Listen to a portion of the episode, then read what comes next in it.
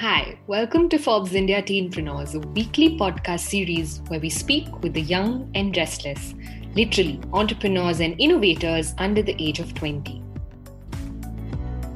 This is your host Naini Thakur, and welcome to the 20th episode of Teenpreneurs. Today happens to be the season finale for Forbes India Teenpreneurs. Um, I still can't believe it's been 20 episodes, which means 20 weeks and 20 different teenpreneurs. Um, so, before I introduce today's guest, I'd like to thank all our listeners and my wonderful team for all their support through this incredible podcast series that we've come up with. Uh, it has truly, truly been a very special project for me. Um, so thank you all once again, and of course, thanks a lot to all the 20 beautiful uh, innovators and entrepreneurs that we've had on the show. Uh, it really wouldn't have been possible without, you know, me having these beautiful and lovely, lovely conversations with all of you. Um, coming to today's episode, we have 14 year old Anika Chebrolu, who won the 3M Young Scientist Challenge earlier this year. Anika happens to be the youngest teenpreneur we've had so far this season. So, yay! Uh, she has won a $25,000 prize for a discovery that could be a potential therapy for COVID 19. This isn't a vaccine, it is a potential drug therapy. Um, stay tuned as we talk to Anika about this COVID 19 therapy, her love for science, and a lot more if you can start by telling us about this project that you were working on and i believe it was it wasn't always you know that you had planned um, to find a cure for covid. So tell us how it happened. Yeah once again thank you so much for having me. Um, my project initially started with the influenza virus. So i was looking about uh, the 1918 Spanish flu pandemic, and I became interested in drug discovery, viruses, and pandemics. And after that, I did more extensive research, and I found out about the in silico methodology for drug discovery. And I was amazed at how we could use computational methods, so softwares and databases, to find potential antivirals against viruses and diseases. So from there, I did more extensive research, and I decided to combine my knowledge of the influenza virus and the in silico methods for drug discovery to find a potential antiviral against the influenza virus. However, a couple months into my project, um, after I was selected as the finalist for the 3M Young Scientist Challenge, um, the COVID 19 pandemic had just come up and it was pretty severe. Uh, and um, my mentor and I decided to collaborate and we decided to pivot and t- change our route to target the SARS CoV 2 virus because obviously that's made such a big impact, way bigger of an impact than the influenza virus has done in less than a year. Right, right. Um, and, and can you tell us exactly how this potential therapy works, um, you know, practically speaking?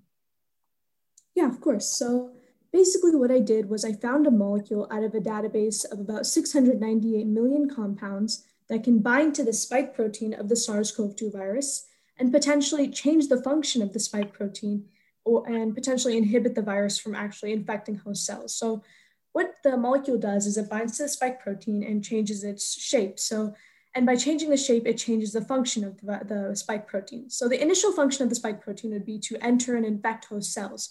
So by finding a molecule that can bind to the spike protein and change its shape and change potentially change its function, mm-hmm. um, we can stop the, vi- the spike protein from working stop, and then stop the virus from entering and infecting host cells. So that's how the potential antiviral would work. Right. And just just to be clear, this is not another vaccine, right? This would be a drug uh, at the end of it? Yes, that's correct. So a vaccine is prevention. And then for me, I did an antiviral.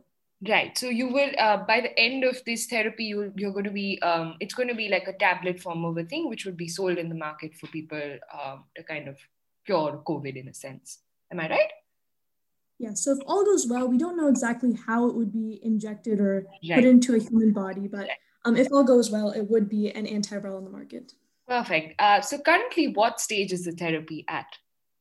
So right now I'm in the in silico stage. So that's the first stage of drug discovery. And what we did was we did everything virtually. So with computational methods. So we used softwares, databases, web tools, and we kind of envisioned everything and, ha- and predicted it, the, the potential molecule and how it would work on the spike protein. Mm-hmm. So the next stages would be to actually take this molecule into a lab and do it in person. So like it's kind of like the COVID 19 pandemic, doing virtual and then in person.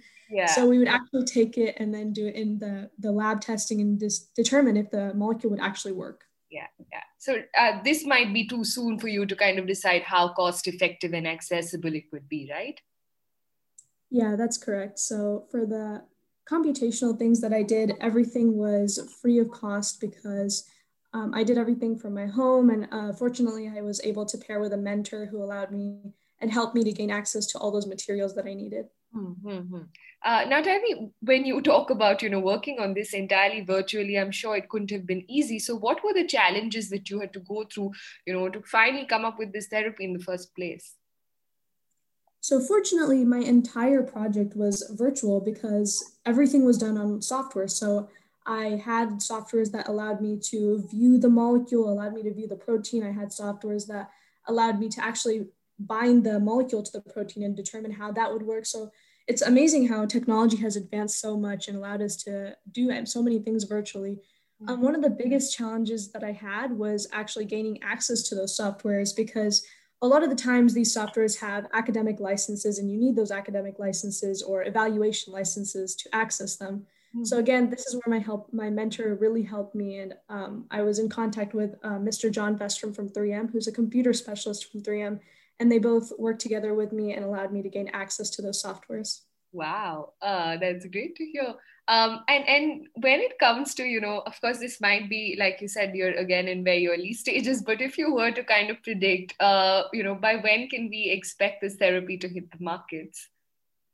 Yeah that's a good question. So drug discovery is a pretty long tedious and hard process you know. We want to create the best drug with the best possible um, pot- potential and the best possible way of working, the best possible um, methods, and uh, the interaction with the body, the least possible side effects. And the first, um, one of the first methods in uh, medicine is to first do no harm to the patient. It's one of the first rules of medicine. So before we actually take this drug into the market, there's a lot more stages that need to be done. And um, right now, again, I just did the computational method. So um, in the next stages, I would determine how long that would take and how it would actually work in the human body and um, if it would actually work in the human body. Yeah, yeah, yeah fair enough. Um, and and uh, you know, coming to you specifically uh, now or, or on a more personal front, uh, you're already very young, but has science been something that you've been interested in since you were much, much younger? Yeah, it has honestly. Um, my grandpa actually influenced me to go into science, and, and then from there, uh, I actually really got into it. And then um, in about sixth or seventh grade, that's when I started looking at the world, looking around me, and seeing what problems there were, and seeing how I could use my knowledge of science to actually solve those problems. Does it sometimes surprise you that you're just 14 and you know um, already uh, doing such intense research? Uh, well, age is just a number, you know. Yeah. Anyone at any age, as long as they are motivated or have like a goal or something in mind, they can accomplish that. Fair enough. Um, and now that you know you won the 3M Young Scientist Challenge for this discovery, and, and given how badly the pandemic has impacted the world, uh, do you think, or has it ever been an additional pressure for you to kind of perform to get everything right? Sometimes, but again, drug discovery is a really slow and intense process. So only about one in 1,000 drugs that are in the in silico stage actually make it to the market. So what I'm doing right now is just like a miniature effort in the millions of efforts or thousands of efforts that are being done against the SARS-CoV-2 virus. So everything right now is really important. Every effort right now is really important. And it hasn't really pressurized me to the point where I feel like I need to get things right because again, this is drug discovery and you want to know like if you can get things precise. You don't want to harm anyone in any way or just take things to the next stage without knowing if things are accurate. So um, just keep testing, I guess, right now and seeing uh, if the, the molecule actually works.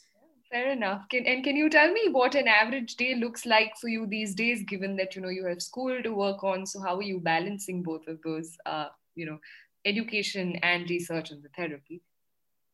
Um, so I wake up and then I go to virtual school because right now um, I'm doing virtual school because of the pandemic. Yeah. And then after school, uh, my schedule depends on the day. Sometimes I will work on research. Sometimes I'll just uh, be busy with schoolwork, or sometimes I'll be going to dance class. So it just kind of depends on the day. Okay. All right. And what are your top three hacks on you know how one can balance um, you know life i mean in a sense education and uh, you know work in your case um my first hack would be to do something that you're motivated to do you can't just pressure yourself into doing something that you're not really interested in because if you do that then you actually won't find time because you won't be motivated to find time to do that yeah. um, my second hack would be to always have something to keep you motivated always have like a goal in mind what you want to accomplish that day um, and make sure to just get that done. And then the third hack would be to just have make sure you have like a support system. It's really hard to um, be motivated. Sometimes it's really hard to just balance things in your life because everything can get crazy sometimes. Um, so just have make sure you have a support system. I know some people do like Discord servers where they where they like meet people on Discord and they just have that support system behind them to get them going on stuff. Right, right. And in talking about support, you know, when you first told your parents that, you know, this is something that you wanted to do, um, and, and you know, uh, you, you kind of wanted to take this very seriously, what was their reaction like and how supportive were they? Uh, they were really supportive, honestly, and I'm really thankful for that. I know some people don't actually get that support, and they're in that way they're not able to actually go to their full potential. So I'm really thankful that I was able to get that support from my parents. Sure, that's great to hear. Um, and one last thing, Anika, uh, you know, when I talk to a lot of teenpreneurs, they tell me that, you know, um, a lot of people tend to underestimate them, um, you know, just because they're extremely young. Um, so, in your opinion, has age ever proven to be a barrier for you? Sometimes, like I, I feel that it's harder to get an access, get access to some material because people will decline because of my age and they won't see that I can actually do something with the materials. So at times, but I have a really good support system behind my back from my parents. And then from everything that I've heard online, people are super supportive and I'm really thankful for that. Yeah, yeah. But does that take an additional um, uh, you know is that an additional effort that you have to make to you know um, ensure that you know and kind of prove to them that you know what just because i'm 14 doesn't mean i'm any any lesser than you. Is that something that that you kind of need to keep doing? Um personally i feel like i've always just been accepted. I've because i personally just live in a really nice community where everyone's accepted yeah. everyone's accepting of like with my age and um, what, what i can do with my age and my potential. Um, but yeah sometimes maybe i sometimes really rarely i feel like uh, people do underestimate me but i never feel the need to justify myself because as long as i know that what i'm doing is to my best ability and as long as i know that what i'm doing is the most that i can do then i don't need other people's justifying other people's opinions on that to underestimate me. So just to any aspiring scientists that might be listening always make sure to take any opportunity that you get and never underestimate yourself because you are special and you have that motivation in you and that potential in you. So just bring that out by asking questions and keep your curiosity. Thank you so much, Anika. It was a pleasure speaking to you. Wishing you all the very best for your future endeavors. Uh, today's show, as always, was edited and mixed by Manswani Kaushik. Manswani deserves a, a, special, special shout out from my end for uh, editing all our podcasts, even if I send it to her um, at the very last minute. So thank you so much, Mansuni. Uh, and thank you all once again for listening to Forbes India Teenpreneurs. We'll be back in the new year with a brand new season with some brilliant young innovators and entrepreneurs. Bye bye.